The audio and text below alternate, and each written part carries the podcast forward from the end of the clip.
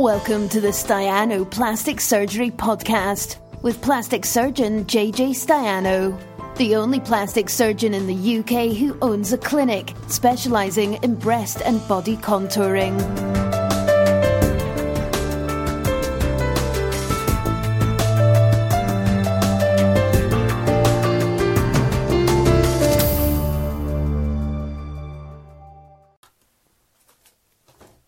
Hello. Uh, got uh, quite a few questions here tonight. So um, back home safely. I hope everyone's home safe and not out in the weather. Although um, hopefully it's going to start to thaw soon because it's been really icy today and uh, quite treacherous and not very nice being out, if you ask me.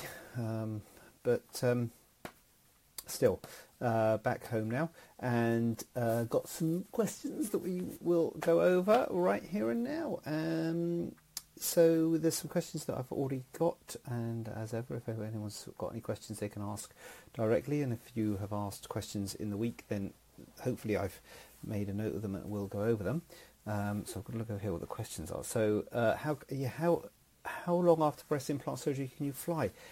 Did we not do that last week? I don't know if we did that last week. Anyway, um, I shall answer it because it's been asked again. Um, uh, again, I'll open it up to all sorts of surgery because often people want to ask about how when you can fly after surgery. There's a particular question about yeah, we did answer last this last week actually, didn't I? remember. Anyway, there's a particular thing about breast implants that people worry about breast implants exploding and things. But uh, anyway, the bottom line is, I would say there's no limit on it. They're not going to explode. They're not going to get damaged because the pressure of the cabin is pressurized. And if they did, you under enough pressure to damage the implant, it would damage your body more. Um, but uh, you are a bit uncomfortable and you do worry about infection and things like that. So if you're going abroad, it's better to be clear for infection. So you want to wait a couple of weeks to get your wound healed, and you will be as sore for about four to six weeks. So I normally say a couple of months if you're going on holiday and things like that. Leave it a couple of months after having surgery before you fly. You could potentially fly sooner than that, but you might feel a bit uncomfortable. So that's the um, advice is a couple of months usually.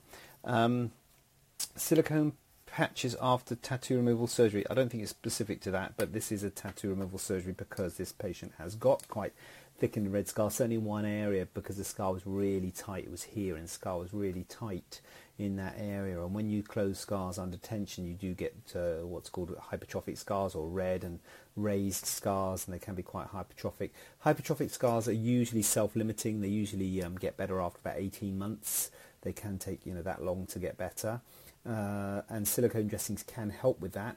Massage and moisturizing can help with that, but also silicone dressings can help. Silicone dressings come either as a sheet, uh, which is probably the best type, but it can be difficult because it can fall off and things. It's all right if it's on your breast because you can hold it on with your bra, but um, on your wrist, probably a little bit more difficult to hold the sheets on. So it also comes as a gel, and uh, that might be a bit better. You can't do silicone dressings and moisturizing and massage because if you moisturize and massage it, you'll rub the silicone dressing off. So you do either or. If you're going to use silicone um, for Doge, hope that that, that uh, stays away. If you do use silicone, um, you have to put it on for 23 hours a day. So obviously to wash and shower, but you have to have it on all the time, and it can help with these lumpy red scars. Give it a try. Uh, there are other things we can do, things like steroid injections and what have you, but we usually wait to the scar to get as good as it's going to get on its own before doing that because there are potential complications when you start injecting silicone, uh, steroid in. Um, but uh, yeah, silicone dressings can help with uh, raised red scars. They're not so good on normal scars. I think a lot of people use them for all scars, but it's not so much evidence for it on a normal scar, but it is good for the red raised scars. Um, surgery BMI over 30. Uh, yeah, this patient has contacted us because, uh, and I do do surgery with, a BMI over 30. 30 is an arbitrary cutoff I have for surgery because most of the studies have said that if your BMI is above 30, BMI being your body mass index, which is your weight in kilos divided by your height in meters squared, kilograms per meter squared, and if your BMI is above 30, then you've got a higher rate of complications than if it's below 30. But it's not it's not written in stone. I think when you go for surgery on the NHS, they do have quite strict criteria with the BMI because they have to ration things a bit more than the private sector. But nevertheless, I think it is reasonable to to um, to have a cutoff or, or, or, or a setting of BMI because you are going to have a better result if your BMI can be lower. But I always say that also you've got to be comfortable with your weight. So even if your BMI is below 30 but you want to lose weight, then you should lose weight first. Oh, I'm going to come to that in a minute actually. Uh, but um, but it's not written in stone a BMI 30. This patient who contacted us, I think it was over 40. So, as I say, I do operate on people who BMI over 30, but I think over 40 is just too much, and I think you're going to have a really high rate, rate of complications. In fact, I would say that you will get a complication. I think if you do the surgery over 40, you're going to get a complication, whether it be wound healing problem, chest infection, DVT. Um, so, it's probably better not to have surgery at that sort of level of BMI but I would do it at a BMI above 30. The other thing is relative, so sometimes people have had a BMI of you know 40, 50, you know, and and and, uh, and they dropped it down to 35, and you know, so that is you know when they've dropped it that far, they, it's not realistic for some people to get to 30.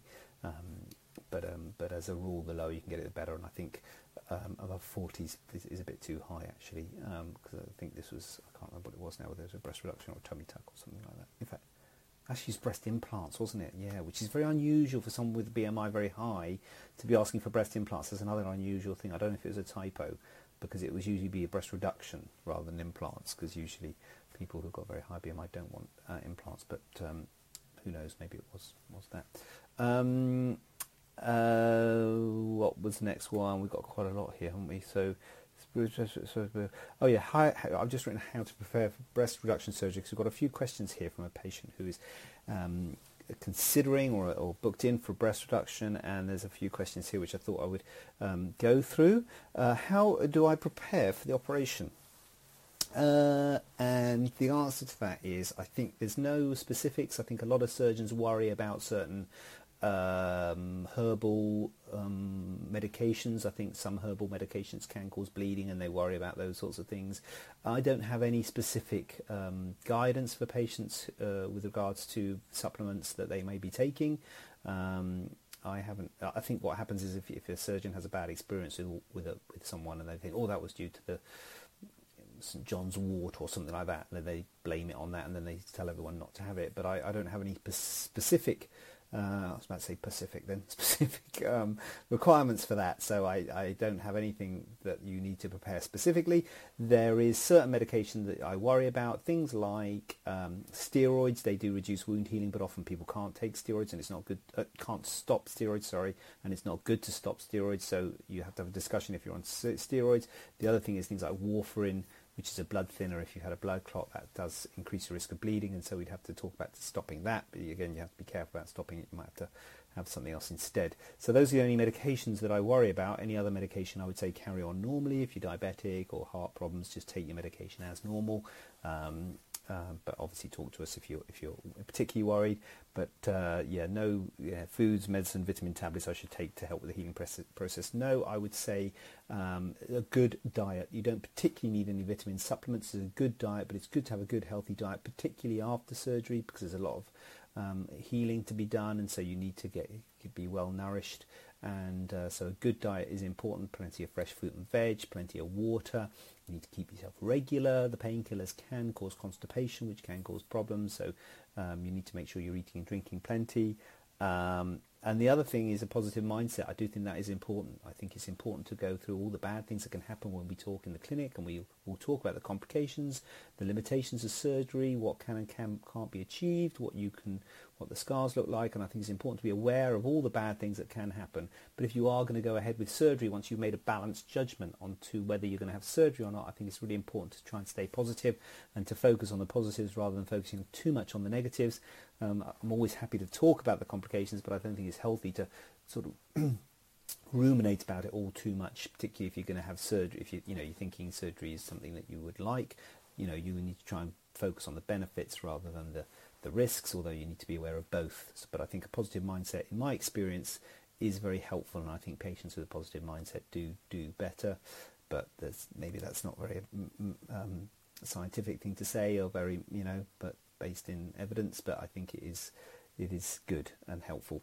Uh, do I need to go for any tests like a mammogram or a scan before the operation? Will I have a checkup before the operation? So I don't routinely mammogram patients prior to breast reduction. If you're of an age where you're having routine mammograms, then that's absolutely fine. But if you're not, then you don't need to have a mammogram pre-surgery. You will have a pre-admission uh, um, appointment at the hospital prior to the operation, but that will be mainly looking at general things for your anaesthetic, so looking at blood tests and looking at medical history rather than anything specific for the uh, breast reduction surgery. They will, um, whether you need mammograms after I've written my answers that I've written to them as well. Yeah, that, whether you need mammograms after the surgery, then that is fine. You can still have mammograms after having breast um, reduction surgery or breast augmentation surgery. It is useful to tell them that you've had surgery because they might see, see the scarring and what have you, which uh, if they know you've had surgery, they can delineate it to be scarring rather than anything like a suspicious area um, because you get calcification and things which could be due to scarring rather than anything that they'd worry about. So it's important to tell them that you've got uh, that you've had surgery, but there's absolutely no problem with having a scan after having surgery. Um, the other thing is, oh yes, we always routinely send your tissue away for histology when we do a breast reduction. It's part of the part of the routine to send the histology to send the tissue for histology to check there's nothing to worry about in the tissue. So that is a routine part of it. Um, but yes, so you'll have a general checkup, but no particular scans. How do I sleep? How long do I have to sleep on my back? Can I sleep on my side? I have a lot of people asking when can I stop sleeping on my back, and I don't know who's telling people to sleep on their back, but it's not me. Um, I can understand why people are told to sleep on their back after surgery, particularly breast surgery, because they're swelling and sleeping on your back, certainly sleeping up, will help with gravity to uh, help the um, help with the swelling. So I can understand that, but you don't necessarily have to sleep on your back. You can sleep on your side. When you have a breast reduction, you have lots of tapes on which sort of support your breast. We give you a bra as well, which you can wear as well as the tapes if you want. You don't have to, but it just gives a bit of extra support. And I think it is good to have a bit of support when you're sleeping. Obviously, it's uncomfortable to sleep on your front. Even if I said that you could sleep on your front, you probably wouldn't want to sleep on your front. So, uh, but sleeping on your fine, side is fine, but you might find it uncomfortable to sleep on your side. So I mean, basically do what's comfortable. So if it's uncomfortable sleeping on your side, don't do it. But it, if you want to sleep on your side, that's fine. And if you find it uncomfortable sleeping on your back, just sleep on your side. I think it's really important to sleep.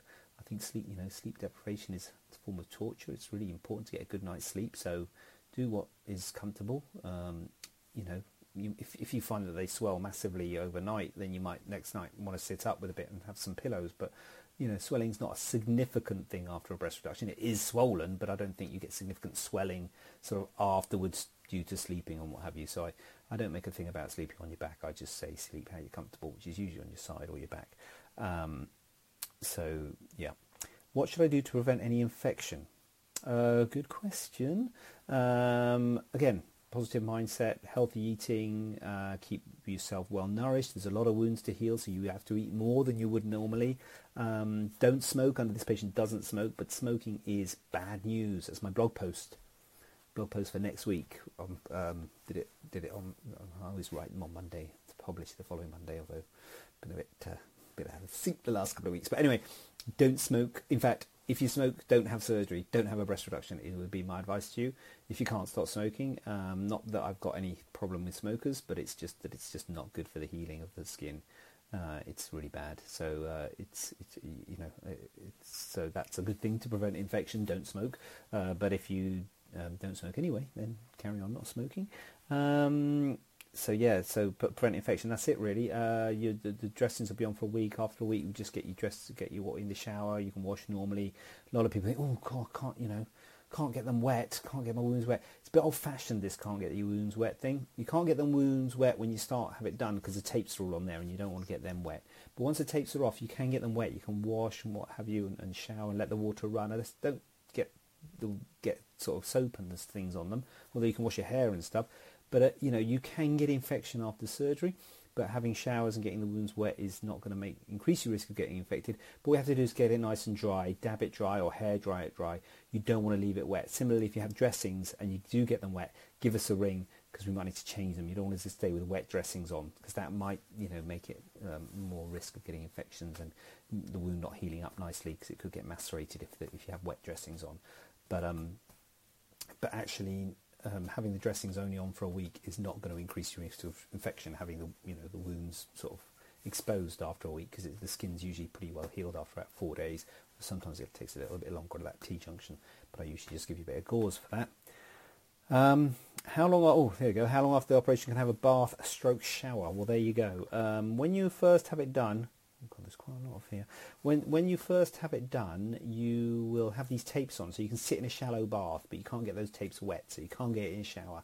So you have to be a, a bit careful when you first have it done, because those tapes you can get them sort of splash wet, but you can't really get them soaked, because say then you get you have to give us a ring because it'll you know you might need to have them changed. So when you first have it done, you have to sit in a, sh- uh, a shallow bath. But you can't have a shower. After the first week, we take all those dressings off, and you don't need a dressing after that. Then you can bath and shower normally. So you can shower normally and, what have you after the first week. This is for a breast reduction. Um, so um, that's that one. And what? When can I start exercising after the operation? Uh, it's a bit like what was the other one? Was it the driving or playing? Anyway, it's a bit like some other question that I can't remember, which was earlier on, which is just the sleeping. Sleeping, that was it. Sleeping. a bit like sleeping. See how you feel. Uh, what was the question? Exercising. You probably won't feel like exercising the first week. You probably won't feel like exercising the second week, to be honest with you.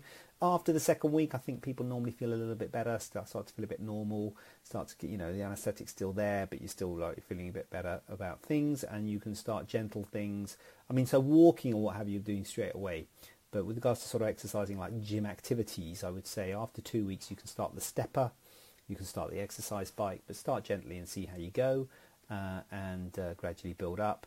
Nothing too heavy with your upper body for about a month to six weeks, just because you're going to make it swell. Because you know if you do like you know weights and things like that. So four to six weeks for anything too heavy, but two weeks you could be doing gentle lower body stuff like the bike and the stepper, but not too much with that with the stepper, just your legs. Um, Regarding weight loss, if I lose more weight after the operation and my breasts go smaller, will I have loose skin around my breasts? Um, yes, that is the that is the problem because if you, you don't really want to lose weight, in fact, you don't want to change your weight. I know that's a bit uh, uh, what's the word?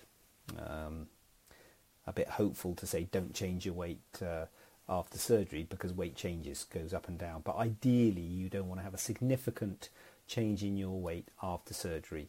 You uh, want to have a stable weight after surgery, uh, any body contouring surgery, because if you change your weight after surgery, the result can change. And partic- particularly the breast reduction, if you do want to lose weight, and I understand a lot of people say, I can't lose weight because I've got enormous uh, weight in on my chest, which I can't exercise because it's very uncomfortable to exercise, and I will lose weight once I've had the breast reduction. I understand that that that concept, but the problem with that is if you lose weight after surgery, first of all, it's an unpredictable effect on your breast, so your breasts might get smaller, so they might be too small then. Uh, a lot of people say, I don't care, I want them really small, so that's not a problem. But the other thing can do is when you lose weight, you lose the fat in the breast, but you don't lose skin, so the breast can droop. Part of a breast reduction is to lift the breast, so you close the skin really tightly. That's why you sometimes get wound problems, wound breakdown, because the skin is closed tightly, because part of the surgery is, is a lift. The lift is actually an integral part of the reduction. A lot of people say, oh, can I have a lift and a reduction? And you're like, well, they're the same thing. So um, that is part of the surgery. But if you close the skin really tightly and then you went and lose weight afterwards and you lose volume in your breast, not only would they get smaller, but they might droop a bit. So the shape might not be so good. So yeah, that is another reason to lose the weight first, as well as the BMI thing that I said earlier about complications and what have you. So yeah, to lose your weight first is the answer, if you can, if you can um, regardless of BMI. Um, so we're on the last one. Will scar removal cream be provided to me? Um, no, um, I don't provide scar removal cream. It's an art. it's a, because I don't think there's any particularly good scar removal cream. Uh, I just usually say um, thinking about getting creams and things in the clinic. Though we have been thinking about that, but um, anyway, we don't at the moment. The main thing for me, I normally advise people to just moisturize and massage. I leave it for a month before putting any cream on at all. So after a month, then you can start massaging with cream. Um, but I normally say bio oil, Nivea, E45, aloe vera, um, you know, any sort of any sort of moisturizing cream. The um, ones that I was talking about earlier, the silicone ones like Kelo-cote, Care, Sil Gel, um, these are all the silicone Dermatix. These are all the um, silicone ones. They're only really for red raised lumpy scars, which is only a small subset. Really, not many people get those scars. So uh, for normal scars, it's just massaging with normal moisturizer cream. If you use a normal moisturizer, then you can use that. and um, but I wait a month after surgery, and I don't provide that cream, so it's just any sort of cream that you've got that you normally use to moisturise. Whoa, I think we've done post-op breast reduction there. That's uh, that was a good set of questions. Thank you for those questions. That was excellent. Um, I don't know if you can hear the increasing sounds in the background, but I hope you can't. Uh, so it gets. I'm, I'm, I'm sensing dinner's nearly ready. So I am. I'm, I'm getting that feeling. So I'm going to check myself out of here before I get uh, um, rudely interrupted by a family member, and I'm going to preempt the dinner and I'm going to get myself in there and uh, lay the table. So um, thanks for uh, joining. I hope there has been something of interest in that. That was a good one. I enjoyed that. That was a good good bit of questioning going on in the last week. So if you've got any questions, fire away, get them in, and we'll do it next week. We'll do a bit of oh crikey! I tell you what, we've got Christmas coming. What is it? 12th. We're still good next week. We're still good next week. Week after, hmm, not so sure. But um, what's that going to be? Christmas. I'm going to say definitely not over whatever the week after is because that's Christmas time. No one wants that then, do they? But next week, I'm going to be um, definitely interested in doing this next week, and so I will see you there next week. And uh, and uh, I've got a bit list next week actually, so I might be a bit late. But anyway, see you next week at some point. Uh, and I'm going to check myself out of here and go and do my um, family duties. Speak to you next week. And Merry Christmas if I don't see you next week. But if I do see you next week, I'll do that again. Merry Christmas then. Bye. Have a question not covered in today's show? Then send it over to info at staianoplasticsurgery.co.uk using the hashtag AskJJ. We'd love to hear from you.